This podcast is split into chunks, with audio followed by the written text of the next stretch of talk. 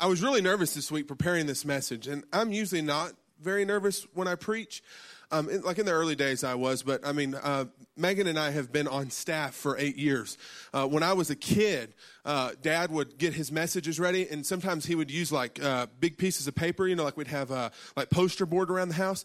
And while he would get his ready, I would sit in, down by him with a marker, and I would do messages on poster boards. Uh, so, and then I'd go into the basement and I'd put all the stuffed animals up on those. We had this green metal bed. It's it's in Ashley's house right now, and that bed was huge when I was a kid. Now it's all tiny and little. I, I don't know what happened, but I would put all the stuffed animals on there, and I'd preach, and everybody got saved. I mean, I was doing something for God. So uh, I was really, yeah, I mean, I was, I was anointed back then. So we'll see what happens today.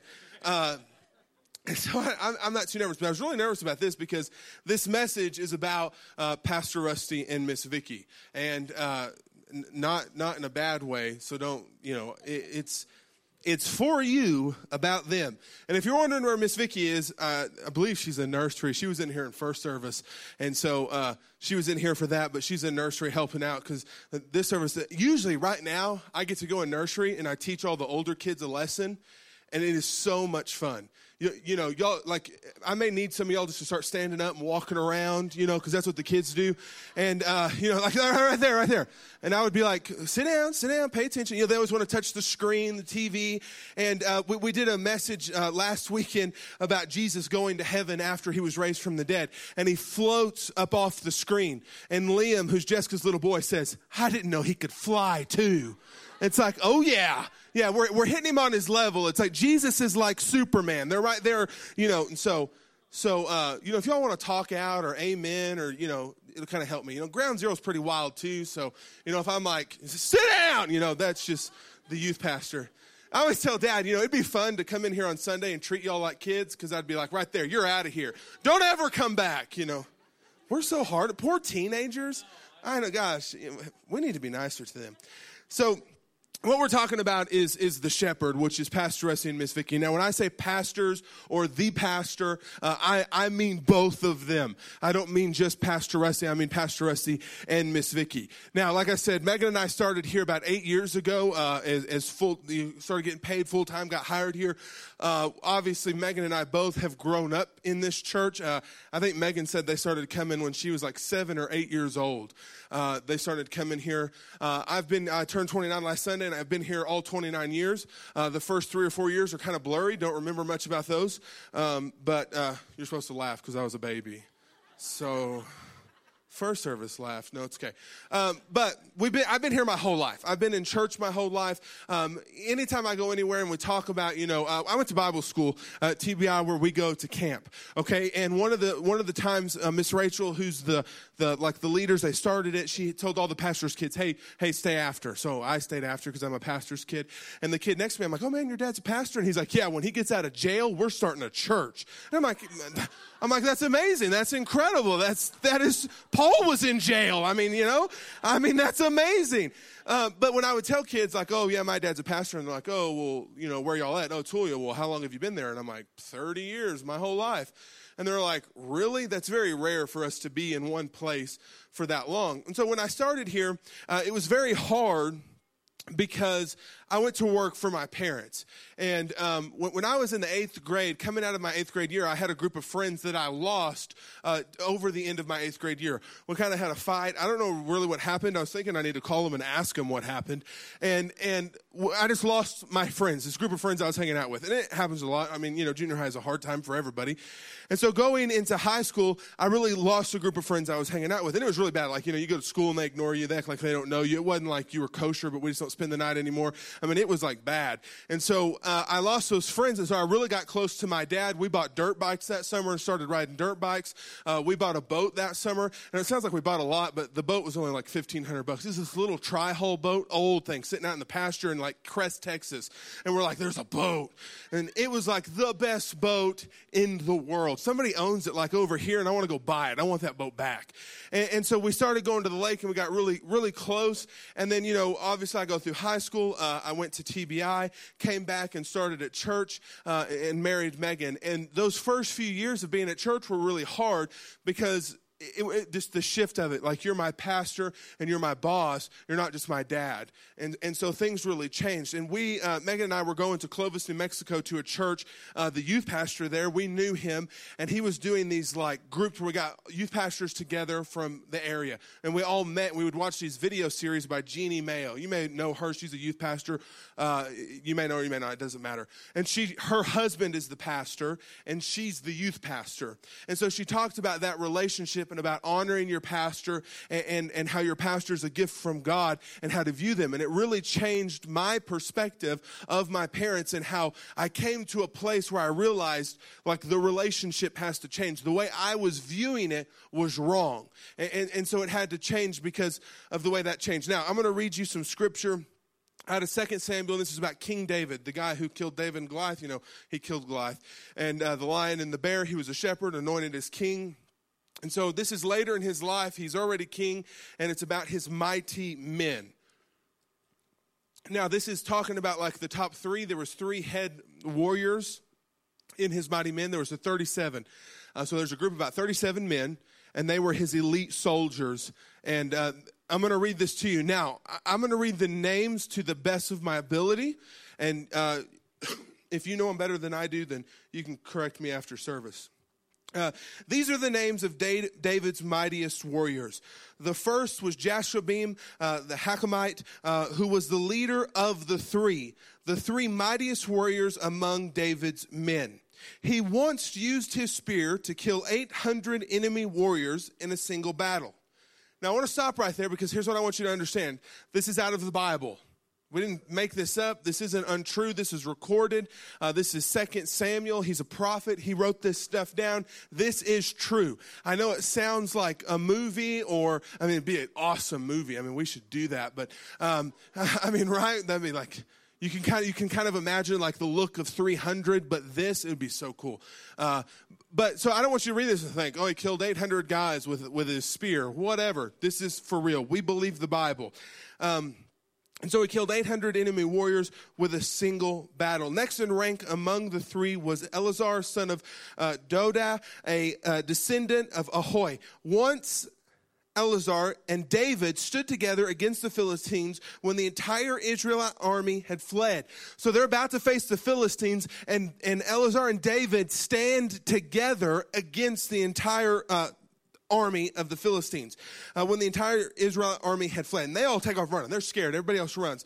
And it says he killed Philistines until his hand was too tired to lift his sword. And, and this is New Living. So the actual translation says that he fought until his hand froze to his sword.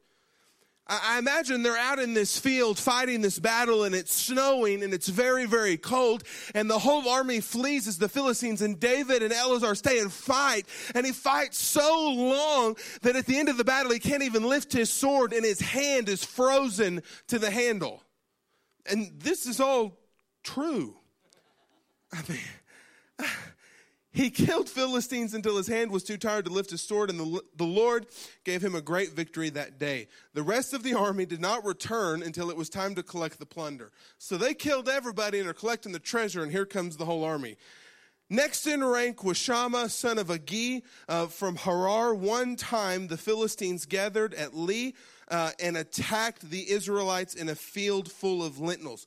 The Israelite army fled. These guys were cowards. I mean, they were always running. Uh, but Shammah held his ground in the middle of the field and beat back the Philistines. So the Lord brought about a great victory. So, kind of same scenario, and they're all running, and this other guy, one of the three, beats the Philistines back by himself so the Israelite army can get away. Now, here's where I want you to pay attention. Verse 13. Once during the harvest, when David was at the cave of Adullam, the Philistine army was camped in the valley of Rephaim. Uh, the three who were among the 30, an elite group among David's fighting men, went down to meet him there. So David's in a cave, right? And, and the Philistine army is out there. Uh, David was staying in a stronghold at the time, and a Philistine detachment had occupied the town of Bethlehem. David remarked longingly to his men, Oh, how I would love some of that good water from the well by the gate at Bethlehem. Now, pause right there. Okay, they're in this cave, they're hiding. It's a stronghold, it's a fortress that they have. The three and David are there. Okay, and, and the Philistine army has come in between them and Bethlehem. Now, all the prophecies we know is that Jesus is going to come out of there, right? And and David, he Jesus was born into King David's bloodline. So that's his like hometown. That's where he's from. And he's saying, man, he's had water from that well before. And he thinks, what I wouldn't give to have a drink out of that well. Okay, they're all you're together with your friends, and you think, man, I'd love to have a drink of water from from you know this faucet over here, or from from out of town. And so uh, David remarked longingly to his men, "Oh, how I would love some of that good water from the well by the gate in Bethlehem." So the three broke through the Philistine lines, drew some water for the well uh, by the gate, and brought it back to David. But he refused to drink it. Instead, he poured it out as an offering to the Lord. The Lord forbid that I should drink this, he exclaimed. This water is precious as the blood of those men who risked their lives to bring it to me. So David did not drink it. These are the examples of the exploits, excuse me, of the three. Now, here's what I want you to get out of this. Okay, there's 37 men, they're his elite army. Then there's the three. And you can imagine, in a sense, that they're his guard. They're with David all the time, okay? They probably eat with David. They're in the, the castle with David.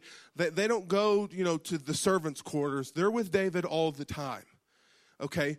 They're in this cave. The Philistine army is between them and Bethlehem. And David says, he remarks, he just says, Oh man, I wish I could have a drink out of that well. You know, man, I'm thirsty. So the three leave, break through enemy lines, get a cup or, or a canteen of some kind, fill it with water, and bring it back. I assume they had to break back through the Philistine lines and get back to the cave to give it to him. Here's what you have to understand about this story he was never just David to them, he was always King David.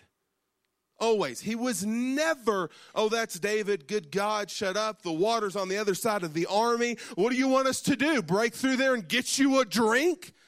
I mean, right? But instead, they just go and he, he didn't command them. It says that he remarked, oh man, I wish I could have a drink. The next thing they're coming in, here's a cup of water, sir.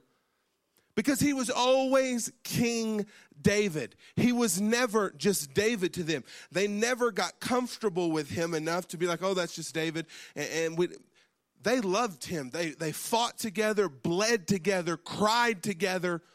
I mean, they fight so long. I mean, the, the one Eleazar, they fight so long that he can't lift his sword, and he and David are fighting together.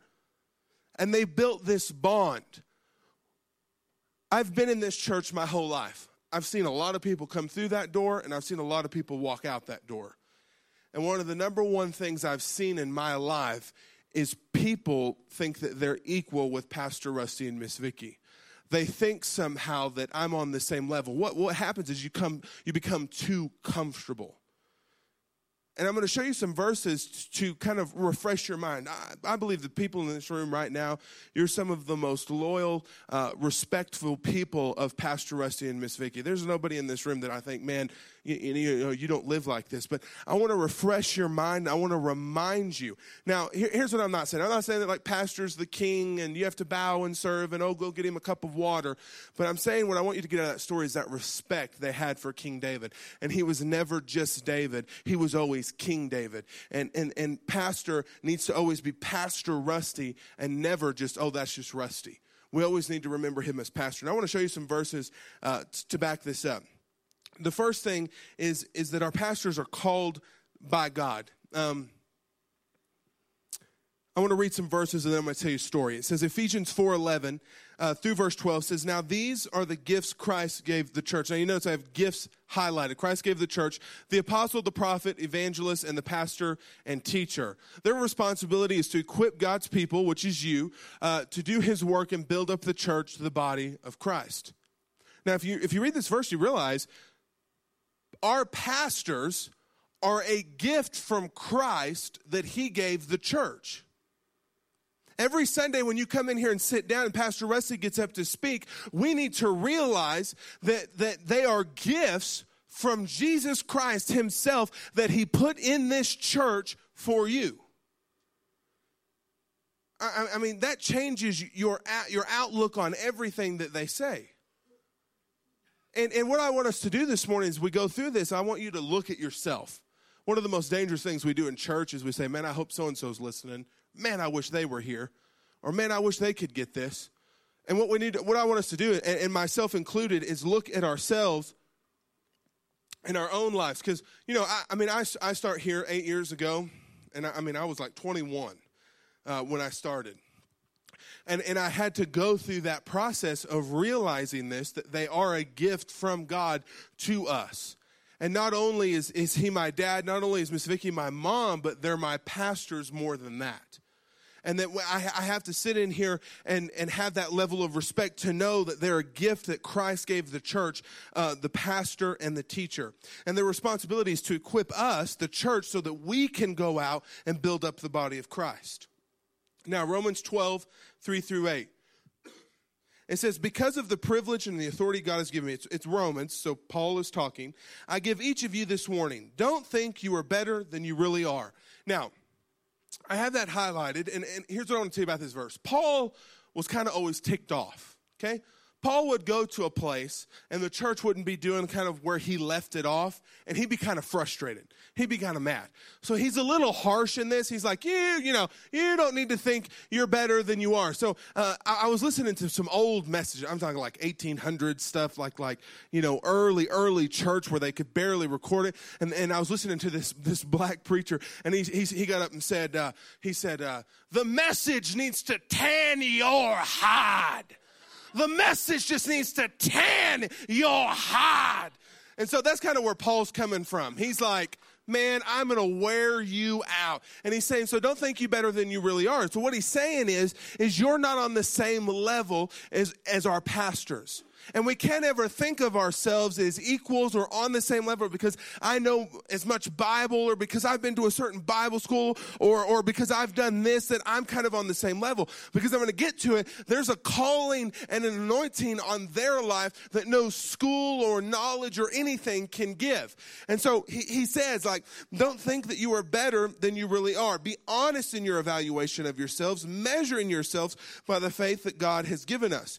Just as your, our bodies have many parts and each part has a special function. So it is with Christ's body. We are many parts of one body and we belong to each other.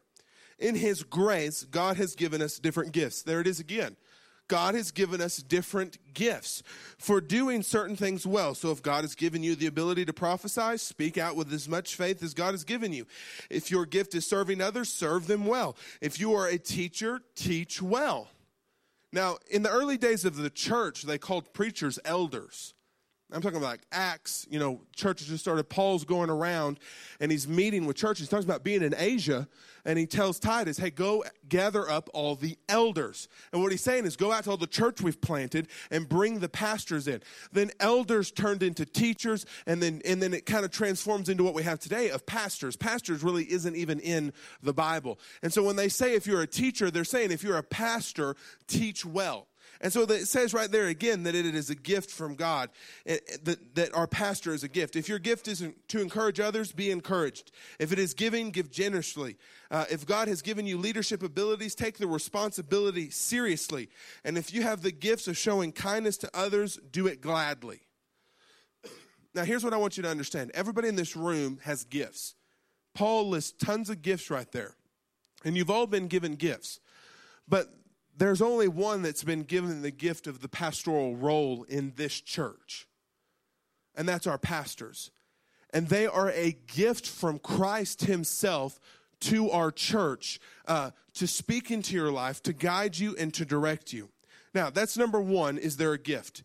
And, and I can guarantee you, if you'll come in here and you, you sit down, and when Pastor gets up here to preach, when Miss Vicky gets up here to preach, and you listen to them and think, this is a gift from God, right, sent to me, God, God thought it important enough, thought Tulia important enough to send Pastor Rusty and Miss Vicky. Uh, you know, Pastor Rusty and Miss Vicky, they've been in the ministry for, for 30 years, but even more than that, just at this church for 30 years.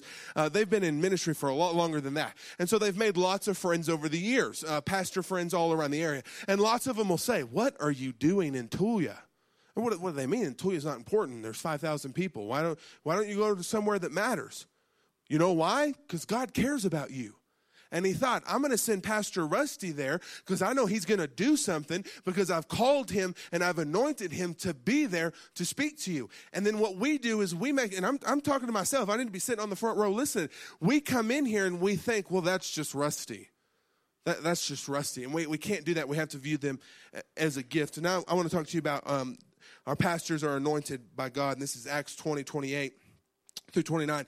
And Paul, this is where he's gathered the elders of the church, the pastors, and he's, he, he's talking to preachers right here. He says, So guard yourselves and God's people. Feed and shepherd God's flock, which is you, shepherd God's flock, his church, purchased with his own blood, over which the Holy Spirit has appointed you as elders or as preachers. I know that false teachers like vicious wolves will come in among you after I leave, not sparing the flock. Even some men from your own group will rise up and distort the truth in order to draw a following. Now I want to go back to verse 28, and I want to show you some things. Uh, it says to guard yourselves and God's people. So he's telling the pastors to guard God's people and to feed and shepherd God's flock, his church, purchased with his own blood. Jesus had to come to earth, die on a cross, defeat death, hell, and the grave, and raise from the dead to start this to start church as a whole, the church. He had to purchase it with his own blood, with his own life. He purchased it, bought it with his blood, and then said, Now I want to give it to the pastors for them to run with it. And then he warns them and says, But be careful because vicious wolves are coming. And some people, even in your midst, will rise up, right, to, to take their own following. So you can imagine I go downtown and I rent a building and I start TCF 2.0. And I say, man, come to TCF 2.0 because it's better than the regular TCF, right? And, and that's what he's talking about these vicious wolves that come in to take away. Now, here's what I want you to get out of this verse, and it's so important. The Holy Spirit, the Holy Spirit has appointed you as pastor the Holy Spirit, God, Jesus Christ, appointed them as our pastors. No one has the weight or the calling that they do on their life. When I was a junior in high school, I, uh, I thought I wanted to be a firefighter. And that's what I was. I was going to graduate, go to fire academy at Amarillo College, and then uh, you know work up to get my bachelor's degree and be an EMT and and do all of that and go to work as a firefighter. And so what I did is is I you call the program uh, and you uh, you like have an interview with the staff and they interview you a personal interview to see if you can you know if they if they want you. And so i went to the interview uh, my senior year and um, I, I, met with the guy and the, one of the things he told me was is he said you have to realize that this is not a job this is a calling to be a firefighter right? This isn't a job this is a calling. And he said you're either called or you're not and so I went through that, and they, they called me back and said, you know, we want you to come do the physical part of the test. And, and my junior year, we went up for like a firefighter's day, and so I'd already passed that uh, the year before, so I knew I could do it. And so we got the dates, wrote them down, and then what happened is, is, is camp fell on the same dates as that interview and that physical test. And so I had to decide do, do I want to stay home? And go do that and get into Fire Academy and go do that, or do I want to go to Discovery Camp? And I can't explain it to you, and I don't expect you to understand, but I felt like I should go to camp instead. I don't want to do that. I want to go to camp because I wasn't called to be a firefighter. God was calling me into the ministry. And I had that, that draw and that desire to go to camp and not to do that. And the ministry is the same way. Uh, Paul said that it burns in his soul to preach. That's what Paul said. It burns inside of me to preach. Jeremiah, uh, who we have the verse, he was a prophet, and he said, My body literally withers away if I don't preach. He said, I become weak if I don't preach. That's what Jeremiah said. And, and, and so there's a calling on Pastor Rusty that we know nothing about. I heard a pastor say one time that nobody cares for the people like the pastor does. Nobody does. I don't. The band, any staff member, and we care and love you, but not like they do. Because they have a call on their life and an anointing on their life that we know nothing about. You could imagine that that I buy a Ferrari, okay? And and I, I buy this brand new red Ferrari and I take it over to Arthur's house and I say, hey, would you, would you take care of this for a while? You know, could you just clean it up, drive it? I don't care, change the oil, keep the tires nice. I'm going to go away for a while and I'll be back and I'm going to come pick it up. I'm going to come pick it up, okay? So I leave and I'm gone for a while. When I get back, it's dirty and scratched up and the tires are bald and the oil hadn't been changed. And, and, and I say, Arthur, man, what, what the heck? And he said, Oh, I just told Ashley to take care of it for a while. Then I say, Well, I didn't leave it to Ashley, I left it to you. And that's exactly the same thing that God did. It is in those verses. It says that God bought the church with his blood. He bought it with his blood and he gave it to Pastor Rusty and Miss Vicky. And nobody's going to be held accountable for what happens here except them. Think about the weight of that on your shoulders, that he'll be held accountable for what is done in this church. And so every time anything happens or goes on, you always have to have that in your mind. There's a weight and a calling on them that I don't understand and that we don't understand. And God bought the church with his blood, and, and the Holy Spirit appointed them uh, to be over it. Jeremiah 3.15 says, uh, I will give you shepherds after my own heart. Now, Jeremiah was a prophet, and so he's prophesying what God's saying. And he's saying, I'll give you shepherds after my own heart who will guide you with knowledge and understanding. Pastor Rusty and Miss Vicky are shepherds of this church after God's own heart and they're here to guide you with knowledge and understanding. With knowledge and understanding from the Word of God. Right? Peter and, and, and, those guys, after Jesus ascended to heaven, they get arrested for preaching in the synagogue. And they're brought before, and the, the, they say that, man, they're uneducated men, but you can tell they've been with Jesus. See, it's not about an education, it's about you know that that man's been with Jesus when you get around them, when you get around Miss Vicky, when the words come out of their mouth, you know that they've been with Jesus and they're here after God's own heart to guide us with knowledge and with understanding. James 3 1 says that, Dear brothers and sisters, not many of you should become teachers in the church or, or pastors or preachers, for we who teach will be judged more strictly. And that goes right along with what I've been saying. God's going to hold them accountable. You don't have to worry about it because God's going to do it. It says that they will be judged more strictly for teaching, for being a pastor, because he's responsible for this church, because Jesus bought it with his blood and said, Here, I want to give this to you, and I want you to take care of it. And I'm going to be back to come get it. And make sure that everything's going good, everything, everything's working right, make sure everybody's okay, polished up, cleaned up, been oiled, right? Fed. I want to come get a bunch of skinny sheep, feed them, right? And that's what God said. You have to understand that number one, our pastors are a gift from Jesus Christ Himself. That they've been called and anointed by the Holy Spirit to speak. That they're here to guide you with knowledge and understanding straight from the Word of God. See, Pastor may read a verse and explain it, and you say, How in the world did you see all that? Because he's called to do it. And it's okay that you're not. But he was called to do it, to help you to understand, to equip you so that you can go out and do ministry. You may read the Bible at home and think, man, I didn't get anything out of that. And that's fine. Just keep reading it.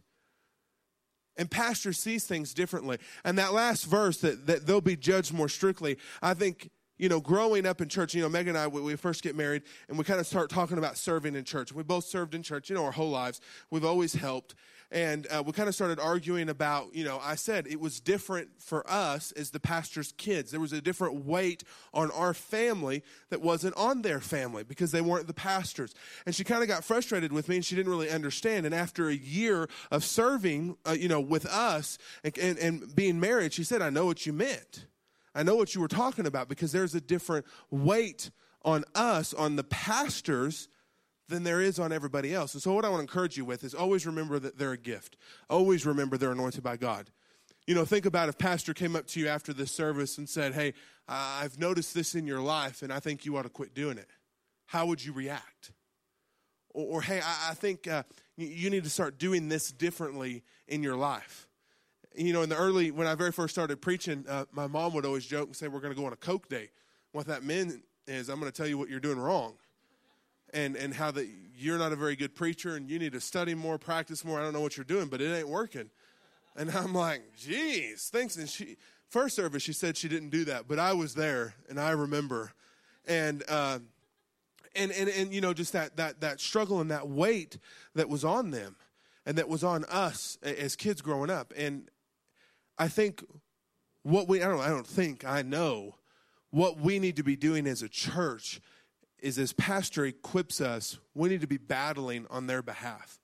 The Satan, the devil, darkness, hell attacks them in a way that we know nothing about because he has the call of pastor on his life. He's responsible for all of y'all. So the devil, if he can tear him down, he can tear every one of you down. And so he, ta- he attacks him and Miss Vicky and even our family in a way that sometimes he doesn't. Y'all, and I'm not discounting you or saying that you don't have warfare, the devil's not after you, because he is. But I think as a church, we need to come together and we need to be praying for our pastors. We need to be binding hell. We need to be binding the devil. When they speak, we need to be listening, right? We need to be taking notes because it's a gift from God. When pastor gets up here, pastor ain't talking. God is. He's speaking through him to you. And it's an absolute gift from heaven to you. You know, I was joking ground zero, you know, what if Jesus could come preach tonight? What if I said, hey, next week, you know, first Saturday, we're having Jesus in. Uh, he's been traveling around the area, and so we thought we'd have him in. Seems like a really cool guy. Uh, I mean, we would all be freaked out like, oh my gosh, Jesus is coming. But when Pastor p- preaches, Jesus is speaking through him. And so I want to encourage you to be praying for your pastors, to be just, just very simply, just, you know, Satan, I bind you off of our pastors. Nothing complicated. Just use the name of Jesus. I speak the name of Jesus over our pastors. All right? That, it doesn't have to be hard, some long, complicated prayer. Just I speak the name of Jesus over our pastors, right? Over their household because the devil wants to tear them down. And it's our responsibility to be fighting for them, praying for them, caring for them, just like King David's men. They fought through the Philistines to get a cup of water for him. And I'm not talking about after the service running out and getting a cup of water for him, but doing that spiritually. That we're fighting through hell to help expand what God has called them to do here. So when I do get to the other side, uh, I'm a beaten up, frozen, sword handed warrior right? And that when I get to heaven, I come dragging in, beat up and scarred because I fought hell for our pastors. Amen? Amen. Why don't you bow your head and close your eyes?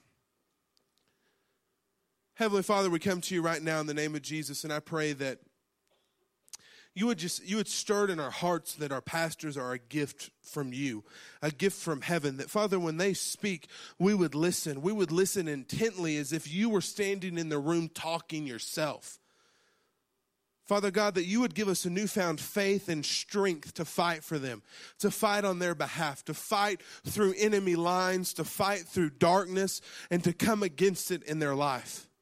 Father God, that we wouldn't grow too familiar uh, in, in our relationship with them, Father God, that we would always hold them in respect and honor as pastors.